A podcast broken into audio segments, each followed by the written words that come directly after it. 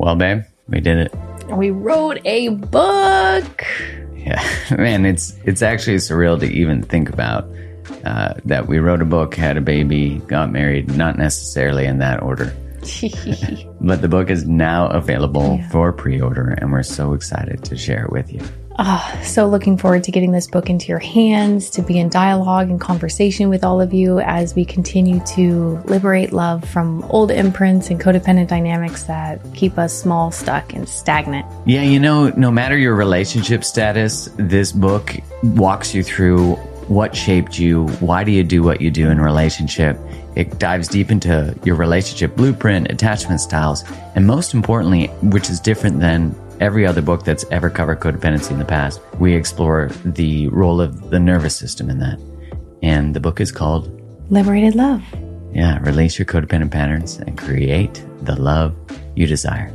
Go to createthelove.com slash liberated love to order your copy now. That's createthelove.com slash liberated love and get that pre-order in and you'll be able to get a free download of a meditation we created and a workbook that goes along with it. Much love and appreciation for your support. Much love. Thank you. This episode is brought to you by Bumble. So, you want to find someone you're compatible with, specifically someone who's ready for a serious connection, totally open to having kids in the future, is a tall, rock climbing Libra, and loves rom coms with vegan pizzas on Tuesdays just as much as you do. Bumble knows that you know exactly what's right for you. So, whatever it is you're looking for, Bumble's features can help you find it. Date now on Bumble oftentimes a codependent slash anxiously attached person will find themselves with someone that they think needs to be fixed because that was the childhood orientation is i got to fix the depressed mom or the alcoholic dad or the sibling that's got a disease so i've got to be the good little helper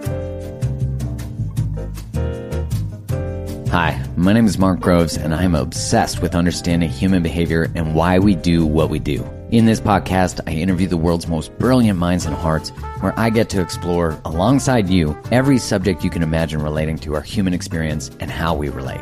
It is my deepest intention that we all learn how to create the life and love that we've always dreamt of. Now, before we get rolling, make sure you hit that subscribe button so you don't miss any episodes. And one ask that I have, and an amazing way that you can help support the podcast, is by wherever you listen to it, giving it a five star review and a written review. With all that said, let's dive in and transform our lives. Hello, and welcome back to the Mark Groves podcast. Today I have, ooh, triple. Triple returning? Are you triple now? It might be. Quad? You might even be quad. Quad? Really? You might be the first quadder. Uh, definitely better than Jordan. He came back three times. Definitely triple. Uh, for you listening, it is the infamous Jayson Gaddis, coach, therapist, writer, speaker, everything. Welcome, buddy. Appreciate you coming.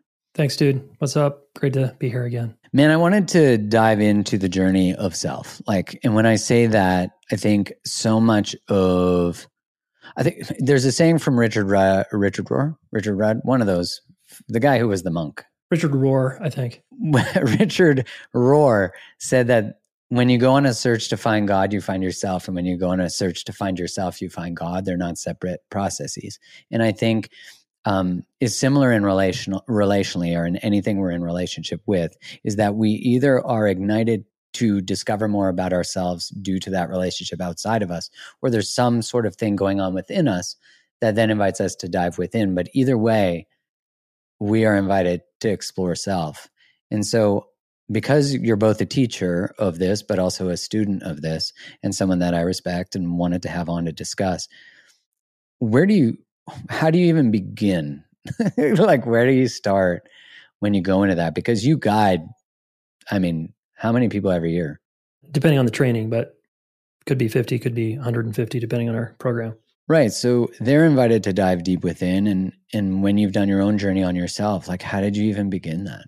It took me pain to, to finally enter, kind of open that door. And, and Richard Rohr, who I'm actually ironically reading his book Falling Upward right now, which I'm loving. Oh, that's ironic. It's a short little, that's funny. totally short little read, but it's so good. Um, really, it's about the second half of life. And he's like, you know, if you want to stay shut down and kind of closed off to the, the grace of God, if you will, um, you can try, but grace is going to come find you anyway to try to get you to change your life, to try to get you to open your mind, to open a door. And I, I just love when people like finally submit they, they raise their hand or they raise their white flag and they're like, I want help. Um, because that's what it was for me. And if I remember your story correctly, that's similar for you, right? Yeah, it was like it was journeys or layers of I can't do this anymore. I can't do this. But there was lots of I can'ts. I just didn't recognize the many layers that needed to be, you know, I, I don't even, so many coping mechanisms are just the way people live that it's hard to differentiate like what's normal versus, um, I think being absent of addictions and distractions is actually totally abnormal. So you can feel almost like a foreigner or an imposter, or it can feel lonely at first. And I think that's often the fear when you step in to personal work. Like you learn let's say about the dysfunctions of your childhood or your parents and all of a sudden you're like how do i have a relationship with my parents anymore now my mom wasn't present or whatever it is yeah i mean i i think so many of us grow up feeling like we have to become a different person to fit in not only socially but in our own families which i call the strategic self and as richard rohr says it's so much of the journey once we get on the hero's journey of finding out who we are. It's about coming home to who we are and kind of finding that self, like you were talking about, that true self. And I, I just think there's almost nothing cooler than that journey. I like what you said about how the book is, which I got to get that book now, but how you said how grace will come for you no matter what. Yeah. and how we tend to orient towards change or the need to change is that it doesn't really come with grace, you know, although grace can be a divorce or a job loss or infidelity or an illness. Um, it's grace definitely dressed up in pain, and maybe because we don't identify the word grace as being painful, but I think it doesn't always have to be a suffering form of grace, but I think it often becomes a suffering form of grace when we've been denying its invitation. What do you think about that? I mean, and we live in a culture that is so medicated that it's very easy to not see the signs and not find the breadcrumbs and not see the trail, like, and to stay kind of in denial and oblivious, I think. And pain is, seems like the, is like the one thing that can penetrate. That can go through our distractions. Yeah. you know, it's like social media can only work so long till you end up having so much anxiety from using so much social media or like you know your addiction takes you to the end of the like there's not a higher dose you know of the addiction before it becomes not just distractive but destructive. I think about so many people's experience is like yes you're right it's it's a monetizable thing to avoid uh stepping into your fullest potential which is really kind of fucked up to think about uh, right it's, like dude, it's sad right right i can make money from you because you want to avoid being your best self. like how fucked up. Yeah, I can keep you asleep and medicated so that you don't have to make the journey. What's the greatest struggle that you see in the individual when they've, let's say, they sign up for something or they just raise the white flag and they're like, all right, like I know what I'm doing isn't working. I'm ready to kind of maybe sort of explore what I'm doing. I, I mean, I think taking the first step that is the first step right is if they're kind of sort of maybe on board um, but actually finding the right material and guide and path like how do i okay so i'm in pain and i don't like it and i want to change and i google stuff but there is a endless amount of information now how do i how do I find information that's actually going to get me to where I want to go, which I don't know yet, is home, back to me and my essence. It's a lot, man. I'm curious what you think is that first step. I think there's like an overwhelming sense of grief that you experience when, let's say, you've spent your life turning away from your pain or running from it, that even standing still is grief. Like it's almost like a tsunami of of all the things you've been avoiding just hit you in the back. Yeah. But it's a whole other thing to turn around and like look at them. And I think for most of us, you know, when you make the choice to stop, what you're confronted with is that you haven't made the choice to stop for however long it's been until you stop. Right. And so I think then we experience, which I think is actually healthy shame, because we realize that through discernment and choice, we've actually not been discerning and used choice that we've had. And maybe that's because we've been stuck in victim or we've been stuck in fawn freeze whatever it is, we're disassociated. But then we become associated.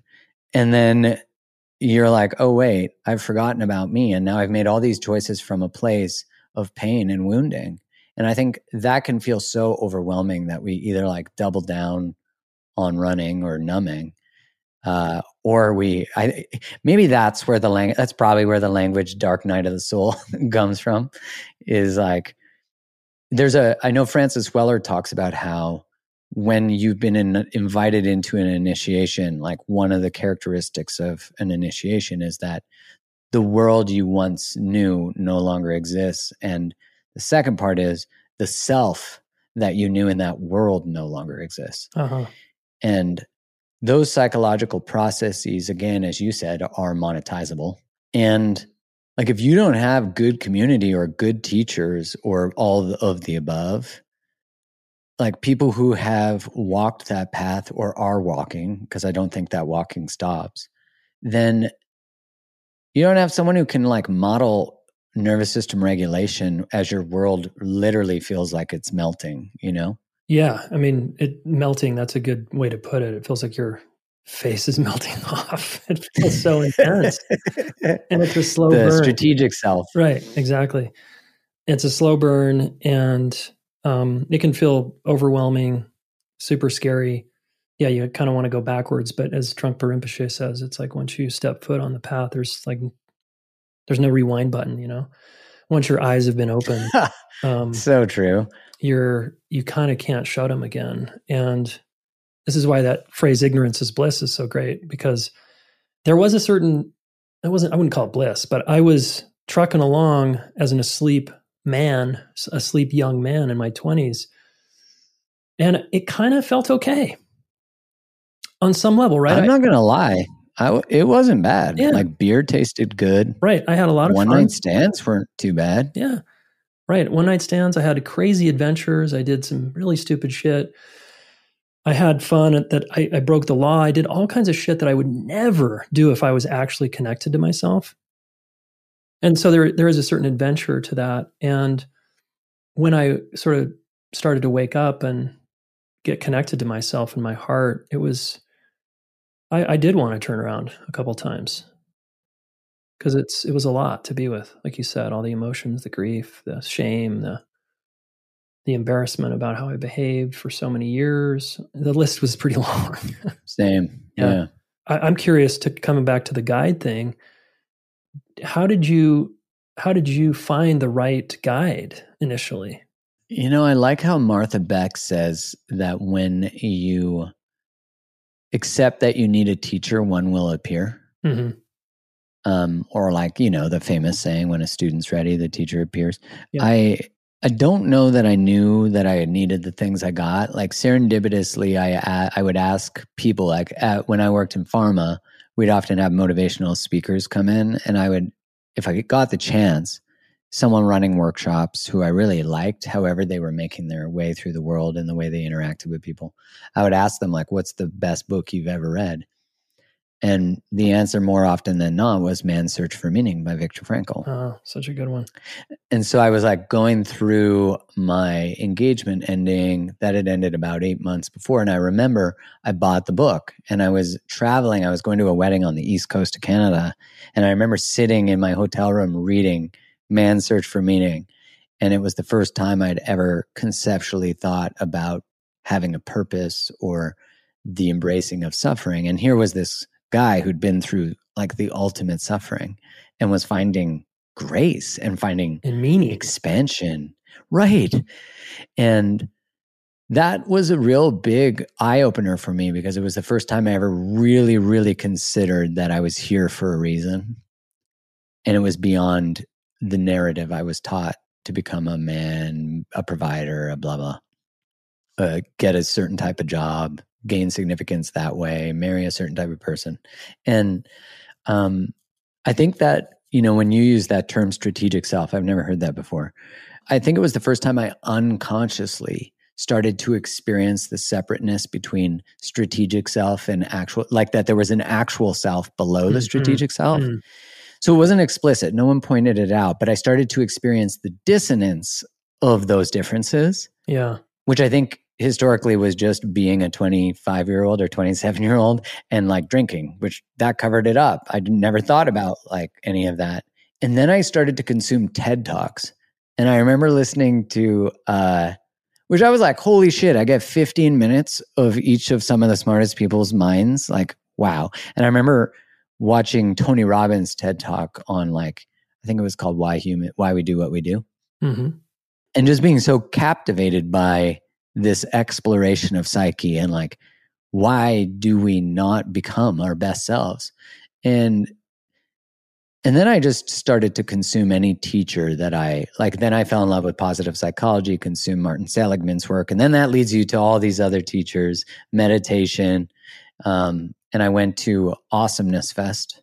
I remember running into teachers there who I was like, oh, wow, like these are, there's some, prof- I did Kundalini. That was a crazy experience. Here's a guy I'd never done yoga in my life, you know, and I experienced like profound accesses to voices and consciousness when I did Kundalini. Um, so yeah, what about you?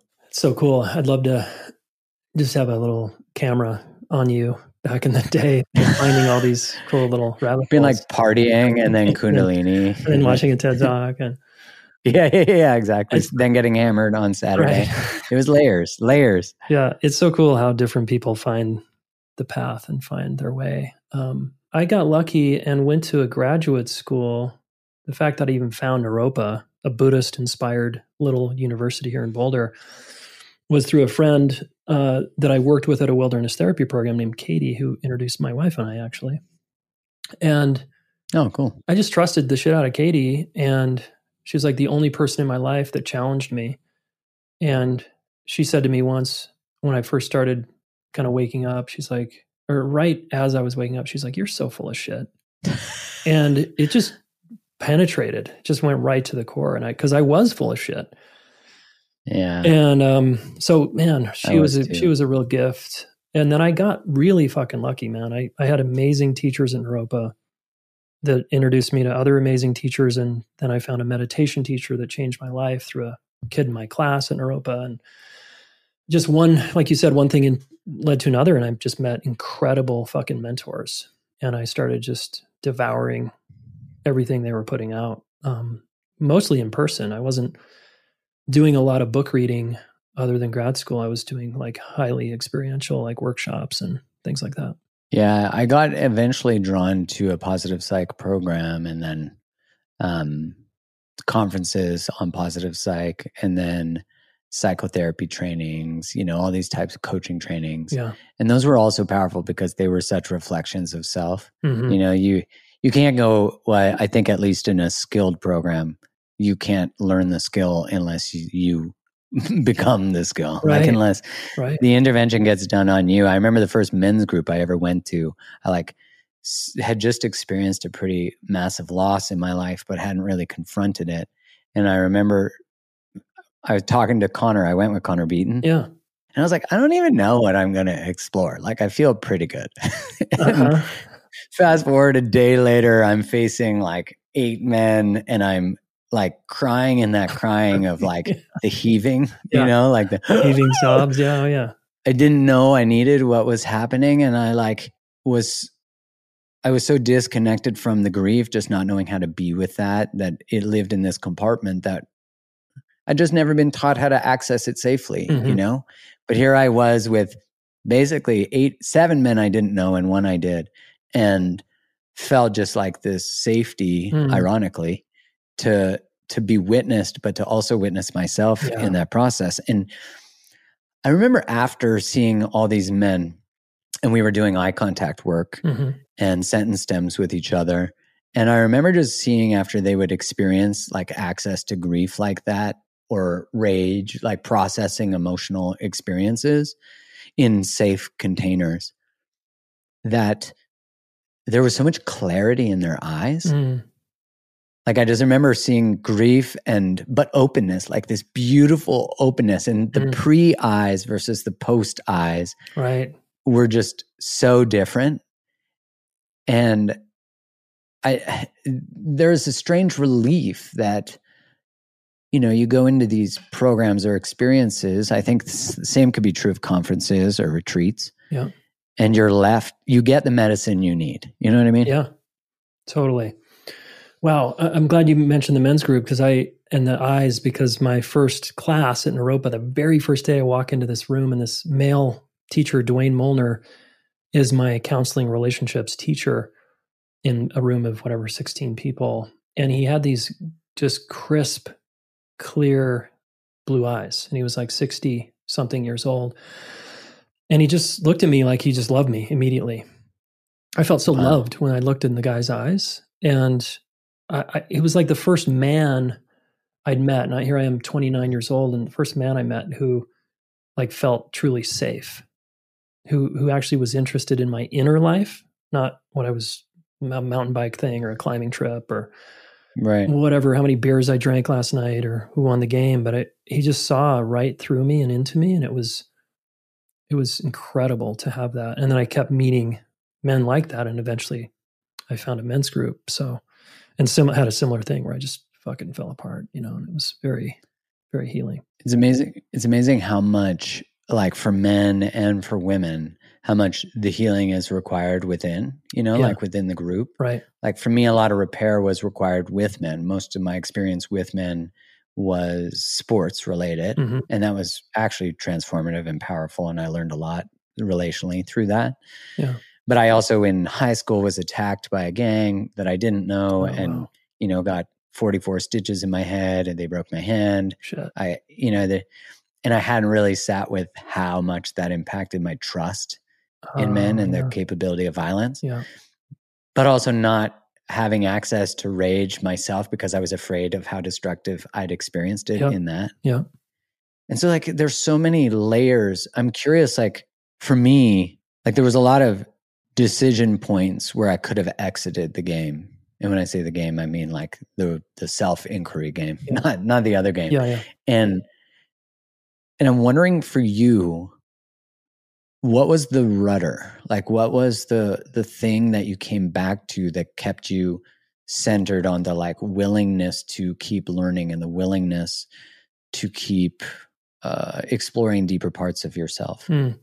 Because you could have done that work and just become a teacher right and not live the teachings if I had to guess right now, I'd say um, probably the fact that I felt so seen. I was starting to feel like seen and known for the first time in my life because I had a mask and I had I, I had lots of friends in my twenties, but felt completely alone, like no one knew me because I wasn't willing to open up. It would turn out later that I would r- reflect on that and go, "Oh, it was because I was closed off. It wasn't because no one had the skills." And I certainly hung around people who didn't have the skills, but um, I, feeling seen felt like oxygen to me.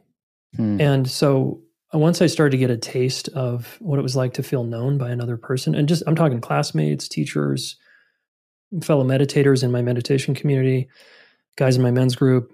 Um, once I started to get a taste of that, and then eventually Ellen, my wife, um, I'll never forget when we had our, I think it was our third date. I completely opened up to her, and our fourth date, I think it was, I wanted to run.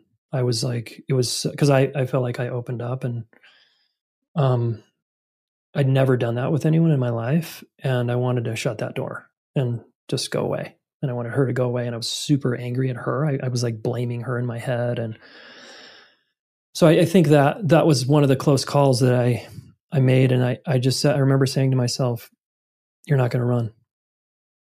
You've done that. You've done that too Mm. much for too long. No more running.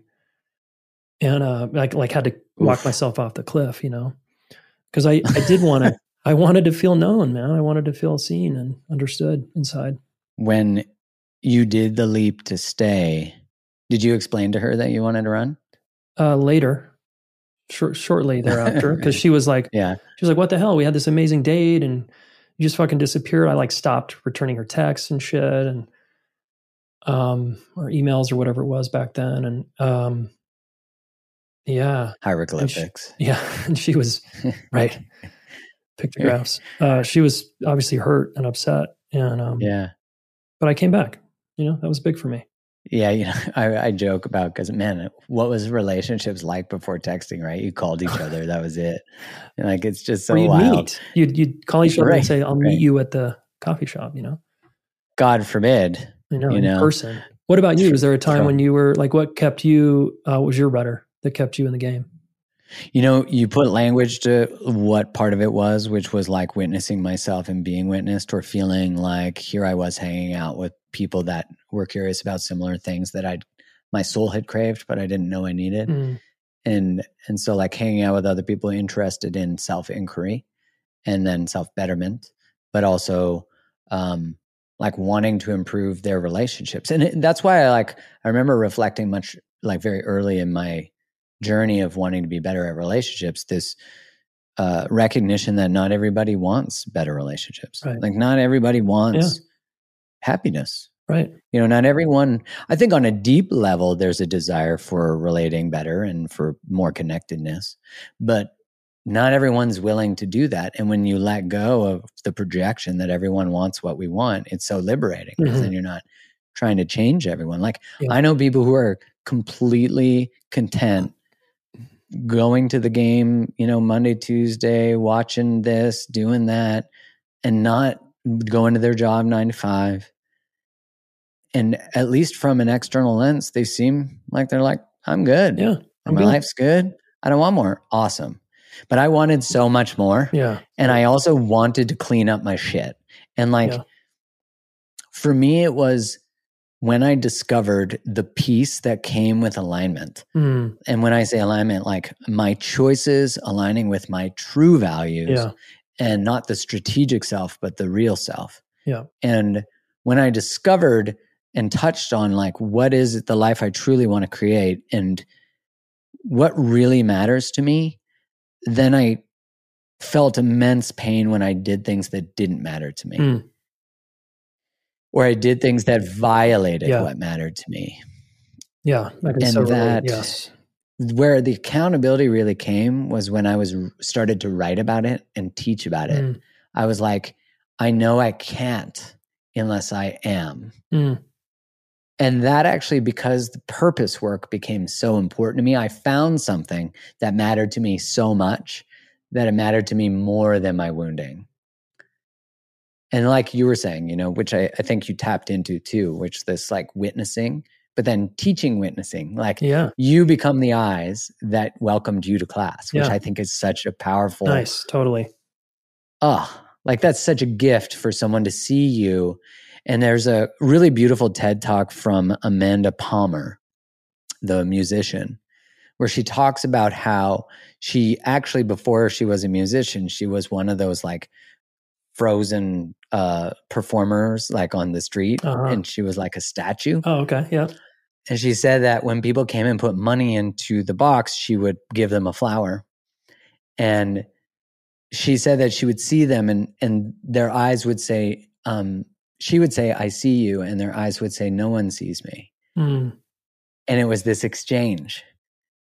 And I think about that that's so of like part of the work of discovering self is that you become the space that you create within yourself, you then um, allow people to witness in themselves, if that makes sense. Yeah, I, I wonder if that's why so many people become therapists or coaches that that finally feel seen, right, by their therapist Mm. or coach or a mentor. Is there Right. they want to, like you said, become the eyes and offer that to someone else.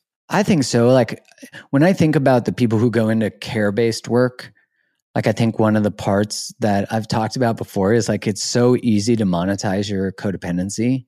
Like it's so easy to become a nurse, a dietitian, a Doctor, physio, a doctor, a coach. A, yeah, yeah, just put it in, insert whatever.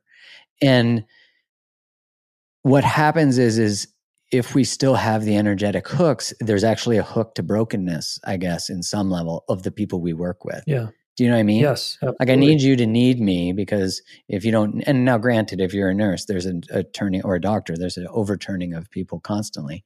But there's like, I just think on a deeper level, why we have the skill set we tend to create from being codependent or like a people pleaser etc is that this the skill set becomes a superpower because you needed it to survive Yeah. but then it becomes a job because it's now being sourced to survive but then when it's energetically exchanged from that it's not clean hmm and I think there's an evolution that needs to occur. And I don't mean any of this hierarchically. I just mean like from a self perception, why we go into the work, I think needs to shift why we stay in the work, Yeah. if that makes sense. Well, you're bringing up a good point. Uh, I think it's the shadow of the healing arts. Honestly, is I need people to stay broken and so they can get paid, right?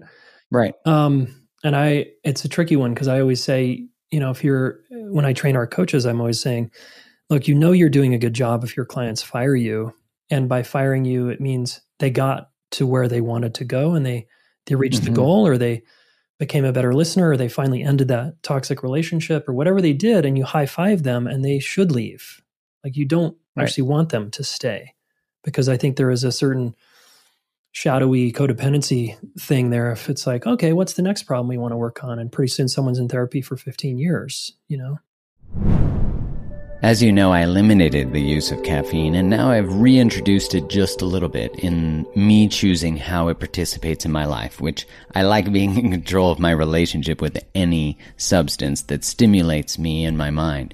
And add to that that I really wanted to find something that allowed my brain to perform at its best possible level. I'm in conversations all the time. I'm recording videos. I'm doing podcasts. And so I need to be at the highest performance I can possibly be. So I've been exploring things like nootropics and adaptogens. I absolutely love this company, Cured Nutrition. I love its origin story. It's fully aligned with my values and the integrity to which I want to live by. The product that I love is called Rise, and it's a nootropic that's formulated by their in-house clinical herbalist. And it contains a blend of lion's mane and cordyceps mushrooms, rhodiola, ginseng, and a broad spectrum CBD. I love this product. It has allowed me to have greater mental clarity and performance. There's no caffeine in it. So in that time of that midday coffee, I don't have to take it. You get no jitters, you get no crash, and you're getting those functional mushrooms, the adaptogens, and the cannabinoids. And it leaves your brain on fire, and your to do list just gets crushed. So, this company, as I mentioned, I love, and they are extending an exclusive offer to you, my listeners. You can go grab Rise and any of their other products for 20% off. Just go to www.curednutrition.com slash create the love and you use the code create the love at checkout. Once again, that's C-U-R-E-D nutrition.com slash create the love and use the code create the love at checkout to save 20%. Remember that product is called Rise and it is incredible. Hey, it's Kaley Cuoco for Priceline. Ready to go to your happy place for a happy price? Well, why didn't you say so? Just download the Priceline app right now and save up to 60% on hotels. So, whether it's Cousin Kevin's Kazoo concert in Kansas City, go Kevin, or Becky's Bachelorette Bash in Bermuda, you never have to miss a trip ever again. So, download the Priceline app today. Your savings are waiting. Go to your happy place for a happy price. Go to your happy price, Priceline. Yeah, I remember working with, uh, I had this amazing boss when I was a rep, when I first started. And he said to me, uh, in one of the first times we met, he said, My whole job is to make you my boss. And I remember thinking, like, You're like, what? what a cool, yeah, of course, right? Because you're like, wait, what? but his, like, the way he managed me was from this place, like, I'm going to give you everything Mhm. that I can give you because I want you to actually grow beyond me. Yeah. And Love he that. was such a model of this like and he meant it like it was such an Yeah. authentic you know when we, when we actually reflect back on like mentors that gift you things he gifted me so many things and i i now just in hindsight of answering that question i remember going through my breakup uh, of my engagement in my late 20s and i like partied for two or three months after i went through that breakup Uh-huh. and I remember sitting with him having coffee in the morning once. And he just looked at me and he's like, Are you done? And I was like, What? He's like, Are you done being 22? And I was like, uh, Yeah, yeah, yeah. And he's like, got it out of your system. And I'm like, yeah. And he's like, all right, it's time to, it's time to move forward. And I was like, oh wow, like you know, like a, like you were talking about your friend Katie, and I wanted to inquire a bit more about that too. Is like, for me, a lot of my powerful shifts came at the hands of people who told me hard truths, Mhm. and I think we can have friends who do that for us. Although there can be inter, you know dynamics that can impact if we're not if we don't see our relationships as places of feedback, but then there's also why we hire coaches or therapists too is because I think unconsciously, at least for sure, we seek hard truths. Yeah. And when we're actually consciously seeking hard truths, that's a totally different orientation. What do you think? Yeah, I, I think you're sort of a bunch of memories are coming in, but um, as you say that, and I'm just kind of feeling into what a disservice it is when I don't offer a hard truth to someone, and I hold back for whatever reason. Because I, I like to think if you care, if you truly care about someone, caring is loving someone, and it's to me, I see love as challenge and support. You you're willing to challenge them and support them. Love is Mm. not just one sided support where I just support you and your kind of neurotic patterns and hey, I'm just here for you if you need anything. And it's it's like being willing to say, No man, you're drinking too much. Or you're fucking you're fucking up your relationship. And I think that's on you to a friend, for example. Um, I think that's not not everyone look, not everyone wants to hear it and not everyone can maybe handle it or digest it, but I think it's absolutely okay to to bring that level of honesty um, because I think i- if it's coming from service and I want to help you versus and, and I care about you versus I'm trying to like hurt you or manipulate you or one up you or something, that's obviously different. Yeah, I remember having a friend. We were dating best friends, and he called me and was like, "Hey, I need to tell you something." And the reason I'm telling you is because if I was if I was in your circumstances, I'd want you to tell me. Mm, mhm. And he told me that my girlfriend at the time was cheating on me. Oh, Yeah. And, you know, still one of my closest friends in my life because what was modeled so early was like, I'm here to tell you the truth. And if it hurts your feelings, I don't care because it like liberates you. It, and that was a model of, of friendship I had experienced, but not so with such a big thing because he was putting at cost his relationship because he was telling, you know, something that his girlfriend had told him in confidence yeah. etc. And I think now what you're saying about the willingness to tell the truth, I think often, like right now, culturally, I think in a lot of ways we sacrifice truth for feelings Yeah. and we're oscillating around truth because we don't want to hurt people's feelings. But the problem is, is that if you live in a relationship that dances around feelings, you'll never feel witnessed, seen, or safe. And you end up colluding with them. And often I think you end up resenting the other because you blame them for not being able to hold the truth you're not telling them when you're the one holding it. Spot on. I, like to say we're sacrificing our truth for connection, which is, the, I guess, Mm. the same thing as feelings. Um, I don't want to lose relationship. I don't want to create a bigger divide here. I don't want to upset you even more and have us uh, get even farther apart. So I'm going to withhold this. But meanwhile, like you said, I'm going to resent you. Yeah, and then I'm going to. Well, and then I blame stay trapped. so Right, right. And then I blame you, which is great because Yeah. then it's your fault I'm not bringing this forward. that's right. Which, when I look at the pathology of that, I guess I probably think there's a template in the childhood where there was like For the inability or lack of safety. What do you think some of the pathologies would be?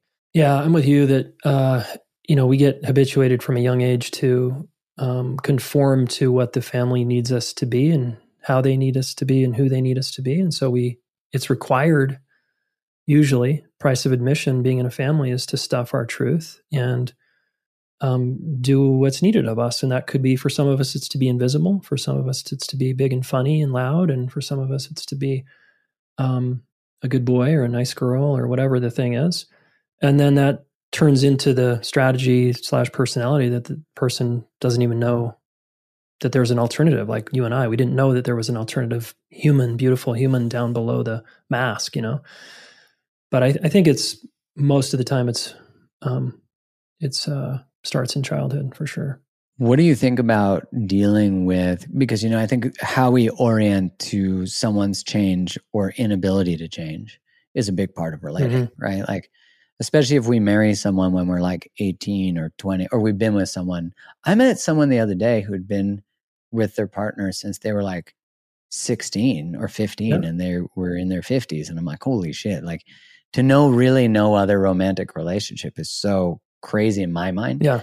Um, but it's so commonplace for so much of our previous generations. Yeah. So like when we're in a relationship with someone who actually is toxic, how do you teach people to orient to that? Like I'm curious what what are the oh man and i get there's a lot of complexity to this mm-hmm. because how do you begin to unlayer because if you're talking about things like narcissism or other personality issues like how do you even like how do you even Dude, begin totally. I'd love to know your thoughts too.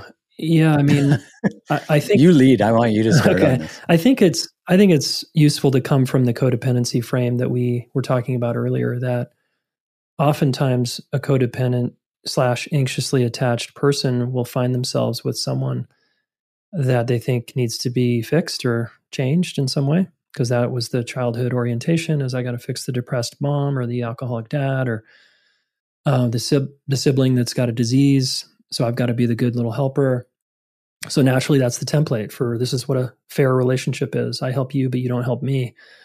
And those people are the most vulnerable to finding themselves with toxic people um, and people that have personality disorders and that really are stuck psychologically and developmentally. And and nowadays with personal growth tools being so accessible people that are pretty sick can use personal growth tools to make it look like they're doing the work. Um, but really it just comes back to do you feel safe seen soothed supported and challenged by your partner on a consistent basis? Do they feel that? Is it mutual? Does it feel fair?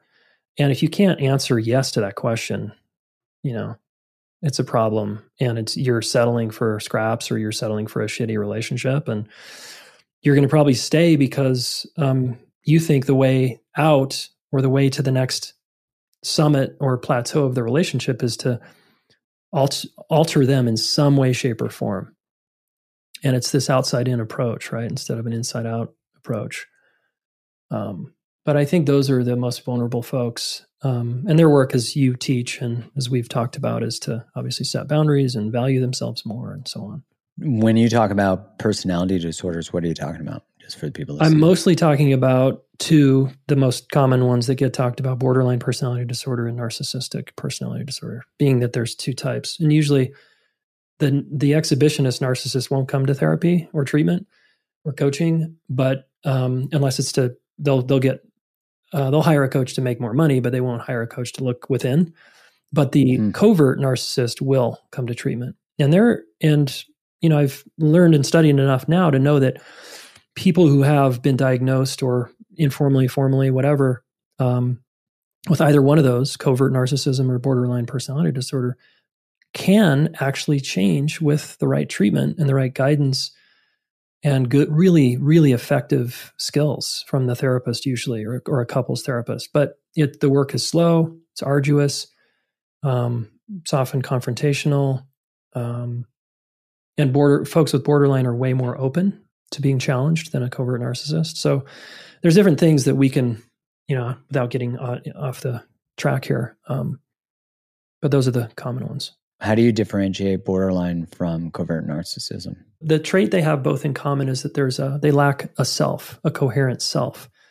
And that usually is developed between 0 and 3 8 years of age and it's developed in relationship to often the mother um, because the mother is often doing the primary caregiving uh, in that those early years and um, the covert narcissist got kind of a mixed message of you're special and kind of fuck you um, mm. And the borderline got the message that uh, if I'm, I, I am not separate from mother, I am the same. And whatever I do will impact her well being. So I have to mm. basically go along with everything that she's about. And I have to basically become her. We're, we're sort of one fused, you know, dyad here. and um, most mothers of borderline children are pretty sick themselves and they're usually have borderline and they're just repeating this generational sort of cycle of handing this pattern Mhm. down uh, and then these kids you know grow up very disempowered and extremely um, difficult to be in relationship with. That's their hardest challenge. They can look very high functioning in business very high functioning out in the world but get them into an intimate relationship and it's it's uh, extremely hard for them because they the thing they have to do that that, that they have to face is their abandon what uh, masterson calls the abandonment depression. They have to um, understand that there was a tremendous loss in those first three years face that feel all the feelings associated with that and basically make the developmental steps that they didn't make to become an Ooh, wow. empowered person but that means that comes at the risk of losing a relationship with mother so they don't want to do it and then they project mother onto Interesting. every therapist that they work with so then their game becomes i'll reject you before you reject me and i'm not going to get empowered over here because then you'll go away Interesting. It's a trap. So it- the template for relationship that's especially intimate relationship yeah is if I step fully into my power, unconsciously there's a deep fear that you'll leave me. yes So instead, what I'll do is uh, I'll reject you first. I'll attack you first. Yeah. That's fascinating. And I'm sure there's lots of complexity to all that. I'm I'm curious when you think, because when I look at, let's say, someone in relationship who is open to going to therapy, who, the covert narcissism, who's like open to it, but then is weaponizing spiritual language, personal growth language, um, therapeutic language, is that there's this really interesting, and I think of like you were saying, someone who's anxiously attached slash codependent, all the different language we use to identify those patterns of behavior. There's this hook that's in there that that believes in the best of people and falls in love with potential Yeah. and also thinks it's their responsibility to usher everyone to their potential. yeah you got it Meanwhile, like life force is being siphoned from them. Yeah. And this other person's deep insecurity is actually unconsciously, because I don't think it's conscious generally unless Yeah. they're a psychopath or a Yeah. sociopath.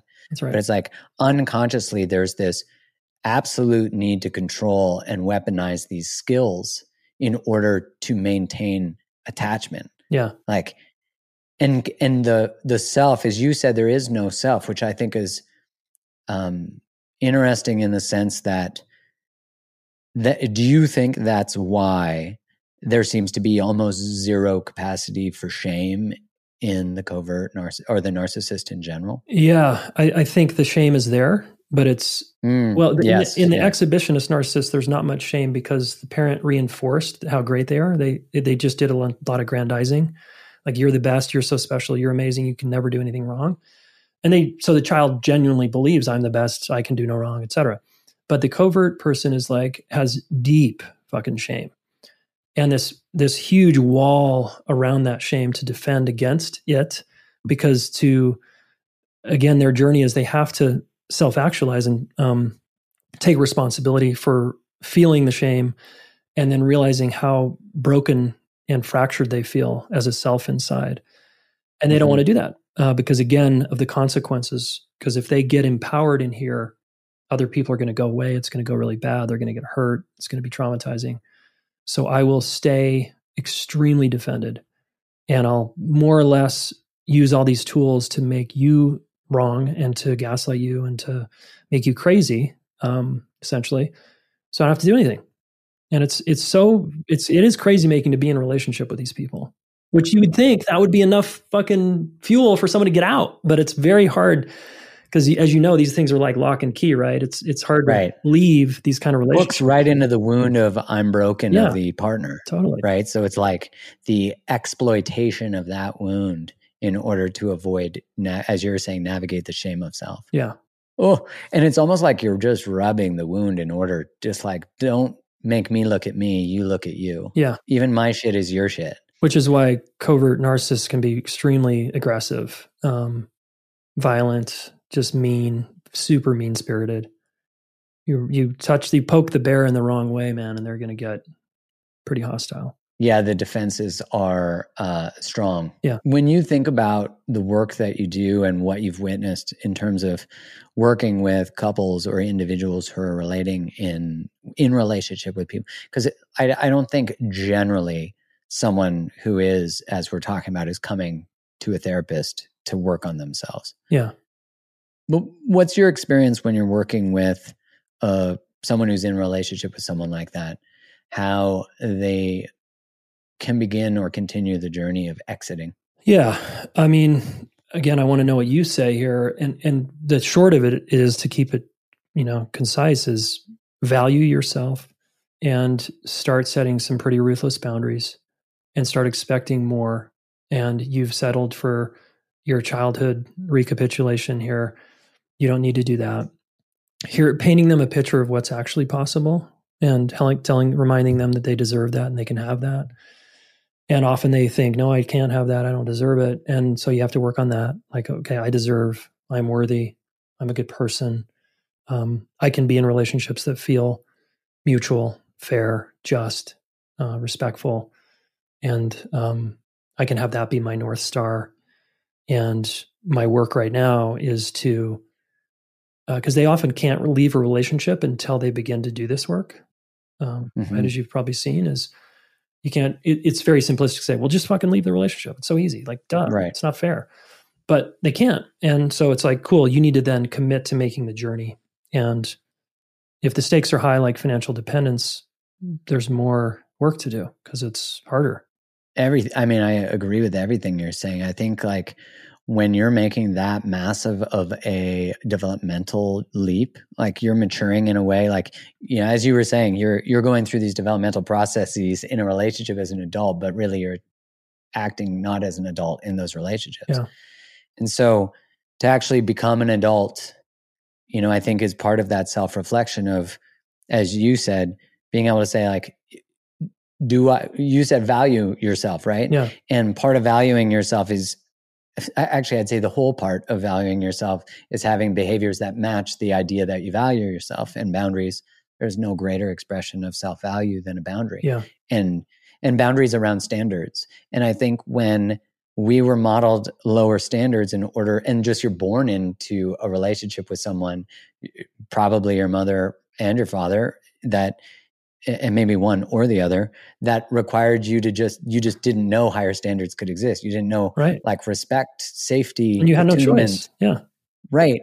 So to create a different world and a different possibility i think can feel overwhelming because you've yeah. been taught to just like take breadcrumbs. And then when you're like holy shit there are loaves out there and i can have them. There's a right, bakery. Like, right. I'm the fucking baker. Yeah. And like when i consider how to make that giant of a leap, I really think it requires being in the company of one or many people who yeah. that is the way they live. Mm. Like they're already doing it. Nice. And so, you know, kind of like what you said about your teacher, I think that's true of like when you have a teacher who looks at you in a way that recognizes your value, you start to feel value. Yeah. And and and then you start to touch something which I think mm. comes back to what you said about Richard Rohr you get to touch this sort of grace that that is like you're tapping into a love that's so deep that's innate yeah.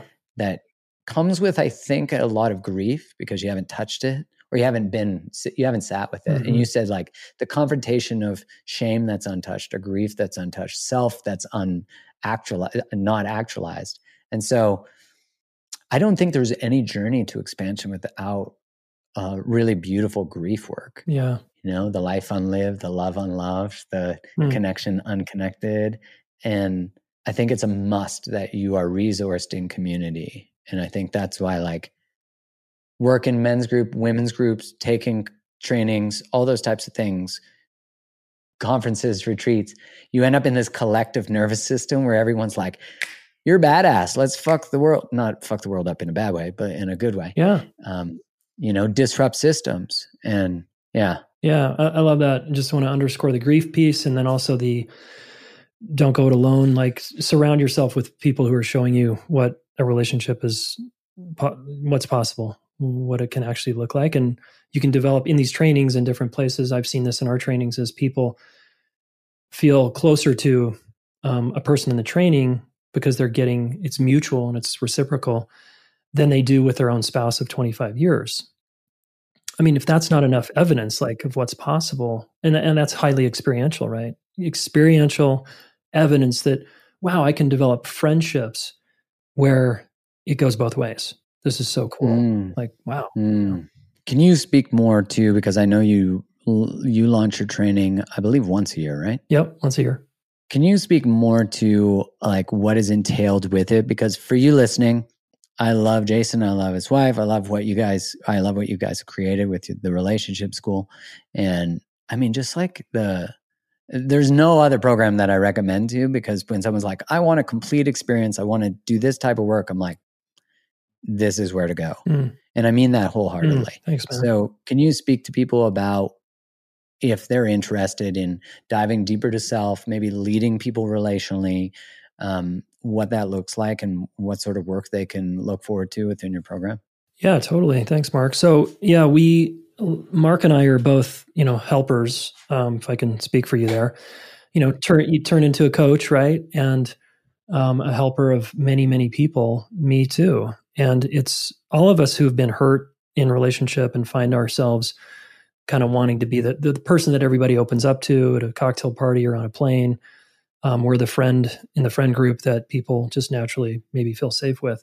You, that person, listener, are highly qualified to be some kind of nurse, doctor, um, coach, therapist person. So we have a training for you um, called Relationship Coach Training RCT. Uh, Mark has supported us in the past, and there's been you've had some of your students have just amazing, um, uh, our people, just amazing people who've gone through our training. And it's nine months long. It's a very deep dive. I think it's one of the harder personal development courses on the planet because it it's so asks you and invites you to look at yourself squarely in the eye, in the heart. And um, as we were talking about before we hit record, how essential it is to do the work yourself if you're going to help other people. Um, I always say to people, don't go to a therapist or a coach who's not number one, working on themselves and regularly, and number two, not getting supervised by someone more senior or experienced than them. Um, so our tr- our training provides that, and we're just in the business of trying to make fit, equipped guides for people who are struggling specifically with relationship with self or relationship with others that doesn't have to be intimate partnerships. It can be work relationships or friendships or family relationships. And so the course is a deep dive into um, understanding yourself and what you need to work on uh, in terms of boundaries and owning your needs and working through conflict in your own life. So you're getting a a workshop on your own development during the course while simultaneously you're working with a client helping them a real actual client that we give you a real person uh, you're working with your peers and you're learning how to effectively coach people because a lot of codependent people or helpers have this habit of rescuing, fixing, advice giving, problem solving, which is not great coaching um, if you want to truly be an exceptional coach. So, yeah, we give you the skills and we give you the training to, uh, and it's a certification. So you get a certification at the end. Uh, we're working on our uh, accreditation with the International Coaching Federation. That's still in process. So hopefully one day we'll have that. Um, I've taught this course 11 times uh, wow. over many years. So I've gotten pretty solid at this. And so you're in good hands, and our community's awesome. And, uh, you know, if you like what Mark's laying down here in terms of the stuff he teaches and the podcast, it might be a good crossover for you to do a little cross training. Yeah, beautiful. Where can people find more of that and where can they find more of you? Yeah. So uh, relationshipschool.com forward slash RCT is the coaching training. Uh, I hang out on Instagram a fair amount at Jayson Gaddis. That's J A Y S O N G A D D I S. Um, in the application process, you want to make sure to mention uh, Mark Groves because you folks, um, I can't remember the deal we we did for your listeners last time, but I think they save a thousand bucks. I think, you know, thanks. Right. I think you save a thousand bucks if you come through Mark and you join our training. Um, so, which is a pretty substantial um, discount. And we're happy That's to- right, people. A thousand dollars. And we interview everybody that comes through. So you don't have to commit to anything. You can just do an interview and see if it's the right fit for you in the right time in your life. Perfect. Jayson, always a pleasure, man. Dude. Appreciate you. Uh, yeah, I mean, I could go on for hours. I love hanging out with you and chatting and jamming. And um, appreciate you, Mark. And congrats again on being a dad and all the goodness that comes from family and fatherhood. Thanks, brother. Appreciate it.